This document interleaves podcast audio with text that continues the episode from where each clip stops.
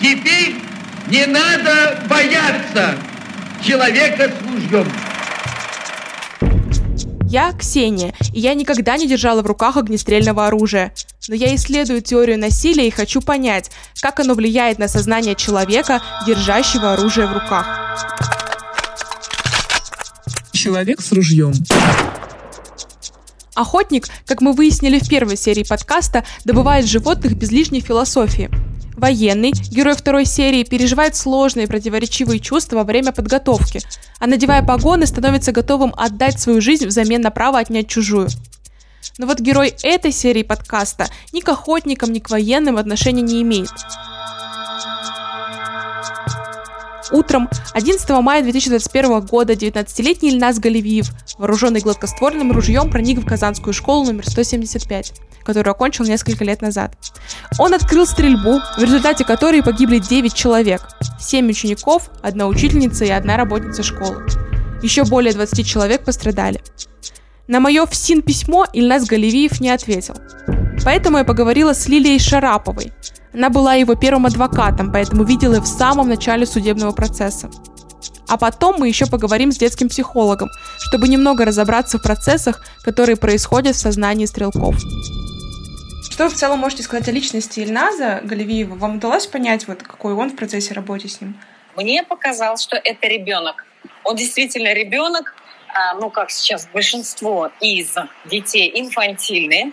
И мне кажется, из того, что он сотворил, он осознал только после того, когда увидел вот себя в видео, да, когда он стрелял, mm-hmm. вот тогда до него дошло, что он совершил.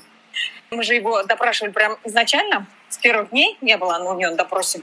Mm-hmm. Мы допрашивали его где-то около 14 дней. И под конец, он только под конец стал понимать, что он совершил. Вначале, да, вначале он говорил про то, что он бог, про биомусор. Но это просто легковязность суждения в силу возраста. Я вот так поняла. Я бы не сказала, что он дурачок. Я бы не сказала, что он какой-то там озлобленный, да. Ну, как все стандартные подростки. Ну, вот это мое первое было впечатление о нем. А как он объяснял, вот. почему он совершил, ну, нападение на школу совершил? Он это объяснил тем, что он не любил учителей, он не любил детей в школе, с ним никто не общался с первого класса, он себя чувствовал изгоем. Вот бывает ум быстрый, бывает ум медленный. Он из этой серии, когда медленно соображал. И учительница с первого класса его вызывала к доске, он соображает медлительно, но это не говорит, что плохо, да? И называла его дураком. И, естественно, да, у нее сложилось впечатление, что он действительно дурак, что он недостоин вообще всех остальных учеников, вот они лучше, а я хуже. И вот это у него осталось. Буллинг был, но он не такой был вот радикальный, как вот, например, я в других случаях слышала и видела. У него не в таком формате был, но ну, это как все школьники, наверное, мы проходили, я вот тоже проходила, да, но кто-то это переборол и жил дальше, а кто-то в этом остался, видимо, все-таки злоба осталось. И почему он объяснил, почему ты зашел именно в школу, на вопрос, почему ты не зашел куда-то там в торговый центр или в здание полиции, он говорит, а там меня бы могли а, обезор, обезорудить, да, ну, как бы предупредить его вот эту вот стрельбу. А в школе он знал, что никто ему не противостоит. А его семья? Она его не Семья. Угу. Я знакома только с папой. С папой я общалась, мы не раз виделись. Папа мне показался адекватным. Маму я не видела, но я понимаю, что мама тоже, наверное, из этой серии. Ну, они простые деревенские люди, которые, приехав в Казань, естественно, чем они занимались, это зарабатывание денег, чтобы покормить своих детей, да. И я поняла, уделяли они внимания мало вот воспитанию детей и, и внимание именно вот не спрашивали, как дела в школе, чем ты там занимаешься, есть ли у тебя друзья. Ну, вроде сыт, одет, обут, да, и на этом закончилось их воспитание. Вот я так поняла. А у него есть еще братья и сестры? Да, у него есть старший брат. Я его, к сожалению, не видела. И кто он такой, я вот не могу mm-hmm. охарактеризовать. Mm-hmm. Но он в целом, да, как будто бы у него не было людей, с кем можно было поделиться своими переживаниями. Да, да, я бы, наверное, сказала больше так. И мне казалось, что он одинок. Потом он нашел друзей в сетях, в играх, ну, вот эти сетевые игры. Потом он стал чуть-чуть зарабатывать деньги вот на этих ну, перепродажах там всяких ночивок, каких-то там ружей, ну, которые там в играх, да, я, не совсем в этой теме. Вот он стал зарабатывать так деньги на Форбсах, ну, играл там какие-то биткоинами, что-то еще какие-то электронными деньгами. И так он заработал себе на ну, вот то, что он сделал, то, что он купил, эти деньги были оттуда. Это не ему родители давали, он заработал именно там. Но он прошел, получается, медицинское свидетельствование, чтобы получить лицензию на оружие? Да, да, как и все. И он, получается, полностью психологически здоров, просто в какой-то момент, не знаю, зациклился на этой идее и не видел другого выхода? Ну вот идея, да, у него была. Я бы не сказала, что она была, наверное, зациклена. А, но он в этой, в этой идее нашел себя. И он понимал, что, понимаете, он, он занят был каждый день. Он с утра выходил из дома, ну, то есть полгода подготовка к этому мероприятию, да, выходил из дома и что-то делал. Он ходил в магазин, он покупал. Вы знаете, у него настолько феноменальная память. Вот прошло несколько, ну, почти полгода, и он каждый день помнит, куда он ехал, куда заехал, сколько купил, когда купил, за какие деньги купил. Он это все помнит настолько. Ну, это, скорее всего, одна из форм шизофрении. Все-таки, ну, шизофрения тоже разная бывает, да? Mm-hmm. Вот у него ну, такая, видимо, легкая форма, немножко зацикленная. Наверное, чуть-чуть, если, наверное, аутизм чуть-чуть, да, потому что он не помнит фамилии и имущества своих учеников и своих этих, да, э, одноклассников, не помнит учительницу, как зовут, а вот помнит, где, когда, что купил, э, все пароли в своих вот этих аккаунтах, сетях, там всяких электронных кошельков, э, их там у него было действительно целая куча, вот это я помнит. Mm-hmm. Ну, мне показалось это странным. вот. Ну, может, просто другое поколение. Попытаемся понять, что происходит с ребенком перед тем, как он принимает решение совершить нападение на школу. И сделаем это вместе с Антоном Горбуновым, детским и подростковым клиническим психологом. Есть определенное эмоциональное состояние, но для каждого при этом э, свое. То есть есть люди, которые, ну, в принципе, э, грубо говоря, у нас есть горизонт такого некоторого, э, горизонт целей, горизонт какого-то будущего. И очень часто у масс-шутеров а, вот этот горизонт будущего просто сужается от того, что все вокруг козлы, сволочи, например, отвратительные люди, у кого-то там мотив а, какой-то определенной мести, причем иногда это люди, которые закончили там школы, университеты несколько лет назад, и там вообще нет людей, которые с ними были хоть как-то связаны. Но они приходят к какой-то определенной мысли, сужают ее и следуют э, как какому-то своему плану, что все, если я этого не сделаю, то вот, дальше я больше быть не могу. То есть в определенном роде это мысленная жвачка, которую жуют эти люди а, без возможности а, принятия альтернативных а, путей для разрешения этой ну, какой-то проблематики в данном случае. Человек с ружьем. А как он дату выбрал? Какое-то триггерное событие случилось или он... Нет, нет, нет, нет, дату он выбрал э, случайно. Он пришел уже на, день, на несколько дней раньше, э, в начале мая. Лилия Шарапова, первый адвокат Ильназа Галевиева. Но потом он увидел, что школа закрыта на... Мы были на каникулах, ну, майские праздники. Он пришел, постучался, дверь закрыта, ушел. И пришел уже по... А, ему там, как охранник сказал, что школа закрыта, приходи вот мы выходим все дети 10 числа, ну или там какого числа после праздника. Вот он вышел и все сделал. День был выбран случайно. А первый раз он также со всем оружием приходил? Так ведь он и вот в тот день, когда пришел, он тоже ведь сначала пришел, проверил, все ли дети на месте, все ли они учатся. Он же приходил несколько раз. Потом а. уже вернулся с ружьем. То есть такая разведка, да, была какая-то? Да, ну конечно, конечно. Он же еще и тренировался. Он ездил, тренировался стрелять. Он ездил, э, делал вот эти вот бомбочки. Тоже выезжал в лес, покидал бомбочки. Ну, конечно, у него все это как положено. Продуманный план, он логичен для совершения акта. Антон Горбунов, детский и подростковый клинический психолог как бы масс-шутинг не всегда в том, что они учатся, их может учить папа, мама, они могут вообще быть к этому не подготовлены. Это, опять же, не единственная какая-то возможность, да, например, в той же США там достаточно неплохой оборот оружия в свободном доступе. И э, часть масс-шутеров вообще-то очень плохо стреляли. Потому что они просто решились, окей, вот это ствол, вот у меня пистолет, вот здесь у меня там определенное ружье, а, и у них клинило оружие, потому что оно не было почищено, например. То есть там э, план есть, но план, он не планомерный, он просто с какими-то маленькими пунктами, да, то есть это не педантичное понимание, что это должно быть смазанное оружие.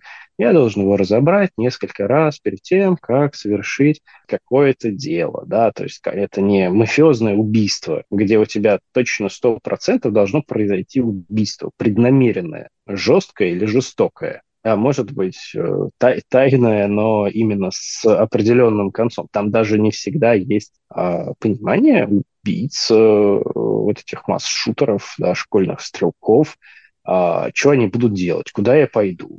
Они хаотичны, э, их план всегда меняется. Есть начальная точка, есть конечная точка. Мне нужно это сделать, но план все равно меняется. Он может такой, ну окей, я должен застрелить э, как можно больше людей, когда я пойму, что больше ничего, я пущу себе пули в лоб. Потому что этот мир говно, и из этого говномира я должен кого-то забрать с собой. Может быть, я настолько озлоблен на мир, что я просто боюсь уходить один. И пусть из этого мира тоже кто-нибудь уйдет. Насильно, но уйдет. И вместе со мной. И тут теперь важный вопрос. Если он готовился, если вертел в голове зацикленную мысль, прогуливал школу, Неужели этого никто не заметил? Мама, папа, брат. Замечали, вот замечали, вот видели, вот спрашивали, а что ты там делаешь? Он говорил, не ваше это дело. И видели все, что было в озона, из озона куплено, все вот эти порошочки, все он дома у себя складывал. Мама приходила, убирала, спрашивал, что это у тебя за коробочки. Он им говорил, не ваше дело. Я вам еще раз говорю, что эти люди просто не интересовались ребенком. Спросить, что это у тебя такое, можно было.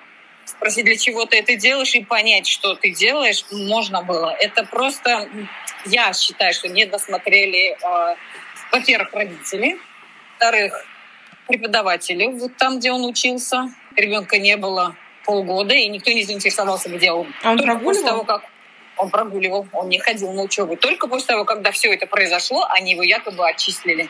Никто из преподавателей ни разу не позвонил родителям и не спросил, где ваш ребенок, почему он не ходит. Знаете, я почитала много исследований на эту тему, и российских, и зарубежных, и многие говорят, что вот такие нападения на школу — это что-то типа перформанса, что это просто, не знаю, вот такой какой-то акт привлечения внимания больше. Да, вот. да, да. Думаете, с своей стороны тоже это было так? Конечно. Вот вы заметили, когда он шел с ружьем, на него смотрел один парень. Он когда шел по дороге из дома, вот прям в школу, на него смотрел какой-то парень. Он поднимает руку и делает из пальцев в виде пистолета и показывает на него, типа, вот стрелять я сейчас буду, или я вот иду стрелять, вот что-то из этой серии. Он и не скрывал ведь свое ружье, он шел открыто. Он хотел, чтобы все его видели. Человек с ружьем. По версии следствия, Ильнас Галевиев, приняв решение напасть на школу, стремился, цитирую, «поддержать действия неформальных представителей одной из деструктивных субкультур». Конец цитаты. О них он узнал из интернета и копировал их поведение при нападении. Однако отечественные и зарубежные исследователи, психиатры и психологи говорят о другом – мне даже кажется, что это скорее своеобразный крик души, а не простое подражание. А обвиняя в этом лишь желание кому-то подражать, органы отводят фокус внимания немного не туда, лишая ответственности тех, кто предпочел не обращать внимания на изменения в поведении ребенка. Просто вспомните историю каждого из нападений. Подросток, не имея большого опыта, набирает арсенал оружия разного вида и формата. От обрезов и отцовских ружей до коктейлей Молотова и самодельных взрывных устройств – а также холодное оружие и биты. В момент совершения нападения воспользоваться всем арсеналом физически невозможно.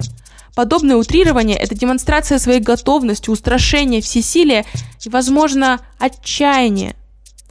Более того, жертва подобного акта – это не конкретное лицо, это не направленная месть на обидчика или неприятеля, а убийство массовое, и под удар попадают даже не связанные со стрелком люди – Скулшутеру не важно, кто будет жертвой. Он не решает межличностный конфликт своим поступком. Его нападение на школу – это вымещение внутренней энергии и негатива на общество в целом. Крик души. Это действительно крик души, и там, как те же условные попытки суицида, это же тоже крик. Это крик «помогите, я не выдерживаю, я хочу свести счеты со своей жизнью». Mm-hmm. И очень часто э, криков до момента масс-шутинга, скорее всего, было просто тьма. И фактически, да, это последний перформанс, основанный на том, что за всю ту хрень, которую я сейчас сотворю, меня еще и не накажут. Я сам решу свое наказание. Сидеть там условно следующие 60 лет я не хочу. Я пущу себе пулю в лоб. Так будет проще. Когда идет группа, там же обычно кто-то из них точно совершает суицид. Или просит другого человека его застрелить он сам по себе слаб, потому что после того, когда вот он в, в этом в соцсетях написал о том, что я себя тоже убью, но он не смог себя убить. Лилия Шарапова, первый адвокат Ильназа Галевиева. Не раз следователь меня спрашивал, почему вы себя не убили, когда вы анонсировали, да, что я вот э, всех убью и себя убью. Говорит, я не смог. Это больно. Себя убить это больно. Но он слаб. Mm. Ну, как, как и любой ребенок, как и любой человек, да, тем более ребенок. Он действительно просто ребенок. А вы сказали, что его показания чуть-чуть потом поменялись. Он, не знаю, как-то в себя пришел или осознал, что натворил? Да, да, он осознал, что натворил. Он стал писать письмо президенту нашему, не Путину, а вот Минихану Татарстана, я имею в виду, да, что он готов понести наказание, он готов народить детей, чтобы восстановить количество вроде как убитых. Он потом осознал, да, и раскаивался? Ну, вот прям искренне? Вот я, честно говоря, раскаяние, да, у вот сколько я работаю, действительно, вот искреннее раскаяние, ну, я, наверное, видела пару раз. Слова сказать можно, но раскаялся ли действительно, вот это надо очень хорошо знать человека, раскаялся. Ну, внешне было, да, похоже на то, что раскаялся.